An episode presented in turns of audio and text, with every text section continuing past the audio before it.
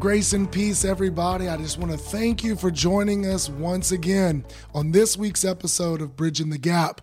Today, I have my special guest, a good friend. I was sitting here thinking about this, and we'll talk about this in just a moment. But my good friend, evangelist minister, Kathy Patton. Thank you for coming on the show, Kathy. Well, you're welcome. It's my pleasure. I was thinking, how long have we known each other now? I've been at Destiny now for 10 and a half years. Were you coming when I first came? I came probably about a year after Okay. because I was there before, but I I knew you were, yeah, Yeah. but I was starting to think, when did we become? I'd get to know you, so I figured it's been a while. So, but anyway, I wanted to introduce you to a special, special lady, a powerful, anointed woman of God. I've used her in illustrations before. I've used her in my messages before. We've been working together in deliverance at Destiny Christian Center for the past few years now, and, uh, and what a dynamic ministry that is. But today, I just want to talk to you a little bit about. Miss Kathy Patton. And so, uh, Kathy, I just want to ask you a question today. And we're going to let people give them some insight to your testimony. And uh, uh, you have an amazing testimony for those who've never heard it. Uh, and I just wanted you to uh, let them hear a little bit about what's going on. I don't want to try to bring up the past, but we're overcomers by the word of our testimonies. And I know that's, you're an overcomer from a lot of the things that you've been through. But if only a few people could have went through what half of what you went through, I don't know that they would even be standing today. So if you will, just give our viewers a little insight to your story and just tell them a little bit about where it all began in your journey. Well, it all began uh, when I was about seven years old. My dad and mom got a divorce, and after divorce, uh, my mom remarried. And when she did, uh, she married my stepdad, which was abusive uh, physically. Okay. And so um, by the time I was 13 years old, I was drinking because my mom uh, wanted me to, to make her drinks. And so when I didn't make them like she wanted me to, she would hit me or do something um, like slap me or something like that. So I started sipping on her drink to try to make it the way she wanted me to uh, well, that she wanted. And so when she did that, it, I realized one time after sipping on it that she didn't hit me. And from that point on, I started sipping on her drink, bringing it to her. So I became an alcoholic by the time I was. Uh, I was 13 and a half. I was I was drinking every 13 and single day. And so at 19, I was an alcoholic. I'd been through rapes. I had been raped by a police officer. I had been raped um, by several people at that point. Now, how old were you when you first when you first experienced something like that? When I first got raped, I was 16. Sixteen. Uh, and um, then at 17, I was raped by the police officer. Wow. And so um, I got pregnant behind that ra- rape. I kept a child, and um, I was just in a lot of uh, turmoil because I was like, why is this happening to me? What's going on? Stuff like that. But um, steady drinking, then I found out that I was pregnant. And so I stopped drinking while I was pregnant. But as soon as I ended right the back to it. pregnancy, I went right back to drinking Wow. trying to medicate, trying to deal with the hurt and frustration Yeah. and stuff like that. But the day I came home from the hospital, my stepdad put me out of the house with Mm. a child. Oh my goodness. So my grandmother took me in for about two months. And then um, after that, I got my own place, been on my own ever since. And you were how old? I was uh, 18 Okay. when uh, I was actually, I had a child three days before my 18th birthday. Okay. Okay. So that was um, that's what happened there. Got put out. My grandmother took me in. After two months being with my grandmother, I got my own place, and I got on welfare and all that stuff. Right. Um, began to, like I said, pick back up the drinking again. Right. And by the time my child was a year old, I was back shaking and needed a drink when I got up in the morning, needed to drink to go to bed. Right. And so, uh, yeah, things was really difficult then. And um, so one day I decided that I wanted to stop drinking because I didn't want to die that way because I was just, I was just going there. So I went through withdrawal, I went through shakes by myself. I told my mom to come and get my daughter, and she did. And so she kept her. I told her, don't call me because I ain't gonna open the door. I ain't gonna answer the telephone because I was the flop house, so to speak. I was a place where people would come and crash, and we would drink all night. And um, I prepared food, so I I cooked. They brought the liquor, you know. So anyway, that's some of the things that I went through about in, in that point in time. But overall, my life was miserable. Um, even after that, even after I stopped drinking, I got raped. Like all total, I got raped like eight times. I was gang raped. Um, one of my boyfriends, where I was supposed to be safe at, had all his buddies. Um, I was their prize, I guess, or whatever you want to call it. But I was I was their thing for the night, you know. And so they was passing me around and stuff like that. But my cousin had got killed, so I was drunk that night. And so it was just crazy with that. And then I got to a place where I was suicidal. I didn't care about living. I put myself in dangerous situations. Um, plus, I tried to kill myself. My goodness. Uh, I was just getting ready to ask you that question. Did you ever feel like giving up or even contemplating suicide during those times? It sounds like you have. Yeah, man, it was just uh, it was really hard because I didn't really have anybody that that I could talk to. Yeah. Uh, I was going through all this by myself. I actually isolated myself. Um, I didn't want nobody around me. If I went into a club, I hung by myself. Uh, I was there for a minute, and then I would go wherever I was going to lay down at. I became homeless for a while. I lived in an abandoned house and uh, almost froze to death. I realized that there was some bags of clothes, so I piled Right. clothes on top of me during the winter, and uh, stayed in an abandoned house. So, been through a lot, but you know what? God became my sounding brass. Um, I knew about deliverance, but I didn't know how to apply it. So about the time I began to know about that, it was like years later. Wow. So um, my testimony, well, my life, my life depended on me being delivered. Wow. Now, now you mentioned that your mother and where was your mother at? You said your stepfather basically kicked you out. Now, did your mother never stand up for you or, or say, "Hey, I'm gonna bring her back into my home later down the road"? What what? How's your relationship with your mother today? I don't think me and you've ever talked about this. Well, my mom at the time, she was on his side. She would let him beat me for hours. Like uh, one day, I was cleaning the house and knocked over some a fishing pole. One broke, wasn't nothing wrong with it. Picked it back up, put it in a corner. Just the broom had hit it. He beat me for an hour and a half. Blood was popping on my veins. I got a scar that oh shows where he abused me at that time. And she was sitting on the sideline, and I said, "Mom, help me." She said, "Well, you deserve it."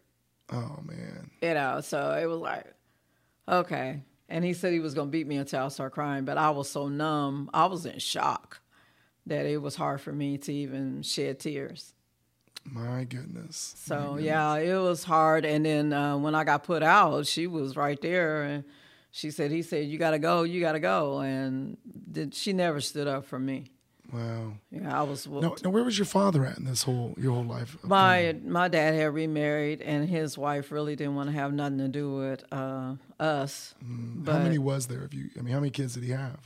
dad had five by mom, Okay. Okay. and then uh, we my stepdad had five. Okay. So I'm the oldest of ten. Gotcha.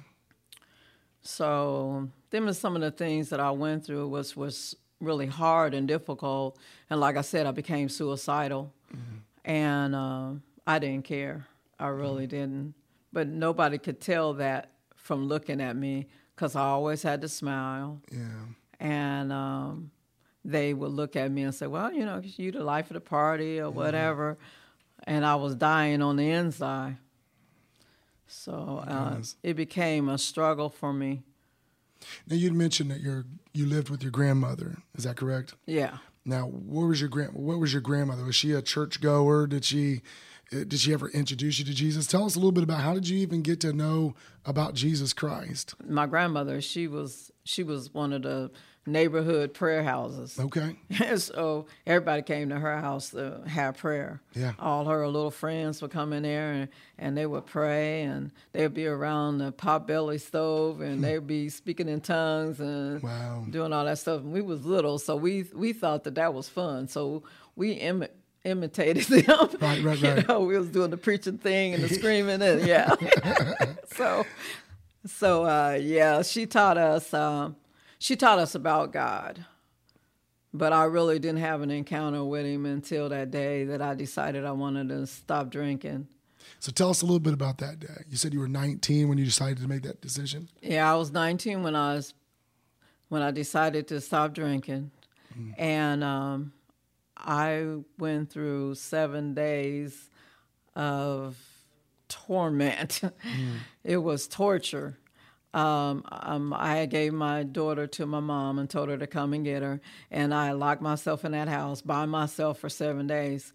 I went through withdrawal, shakes, um, mental anguish physically my stomach felt like it was going to go inside out and um, i was shaking and the pain got so bad on my sixth day that i was screaming at the top of my lungs i never forget this older lady that i've been knowing for years and uh, actually one of the members at our church was, that was his grandmother Okay. and so she prayed while I was upstairs screaming.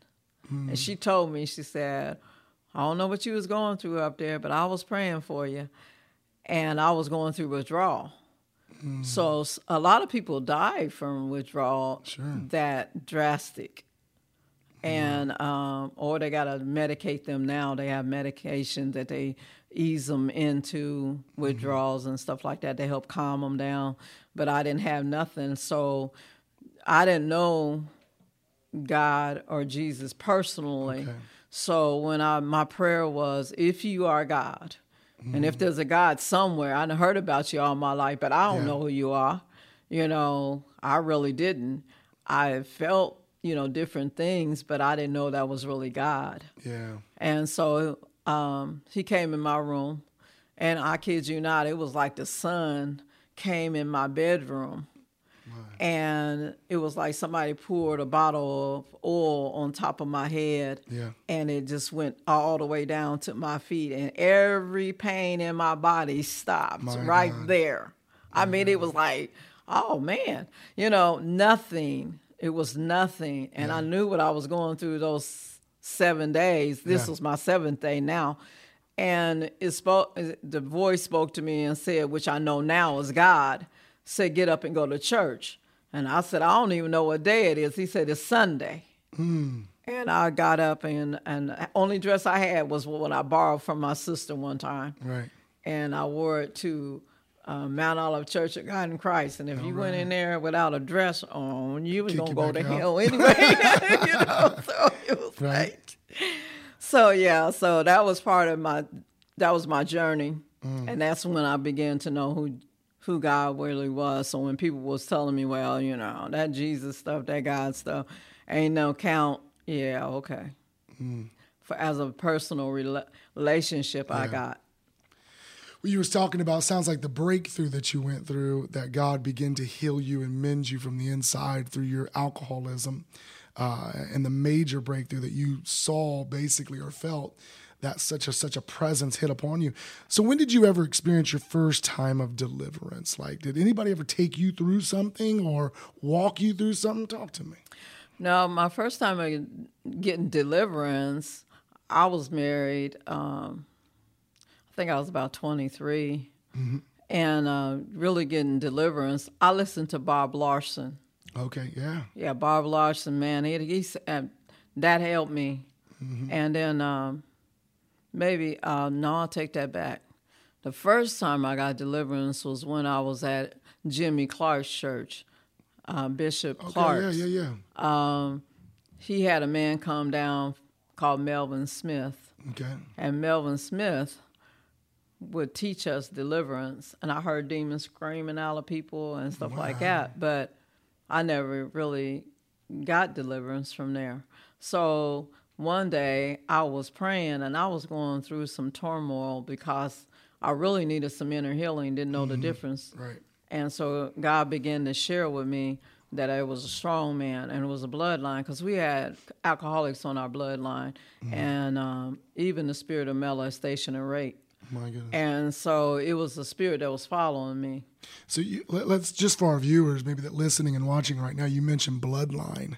Um, kind of explain that first off, because somebody was like, "What is she talking about right now?" She's talking about there's a movie called Bloodline explain that to, to, the maybe the novice that's listening right now about what that really means and once you begin to identify what that meant talk to us a little bit about that okay well when I was um, talking about the bloodline, that means that it is like a generation yeah. and generation and generation passed down, and yeah. yeah, it just comes down the bloodline. That's mm-hmm. what we call the bloodline. It's a generational curse mm-hmm. that repeats itself and finds a vessel that it can actually use, or it can actually oppress, yeah. or even enter in. Mm-hmm. And so some things come through the womb too. So mm-hmm. it's a mm. bloodline curse. So when I hear people say that they was born a certain way, yeah. mainly I was uh, alcoholic, and then we had the rapes and the molestation, and we had all kind of mm-hmm. perversion on our bloodline. Wow. So that's what that means. Gotcha. And so when you finally, when when who brought that to surface to you? I guess some of this stuff, when did you come to realization that this thing is deep rooted? That I didn't even, it was just a sign to me, so to speak. When did you realize this? And, well, I realized that when I went to Crusaders, it actually saved my life at Crusaders. Um, I went to Apostle John Eckhardt's yes. church, uh, became a deliverance captain. But the first time I got deliverance, I was on the floor, mm-hmm. up under a table, crying, and he was calling out the spirit of rape and molestation. Mm.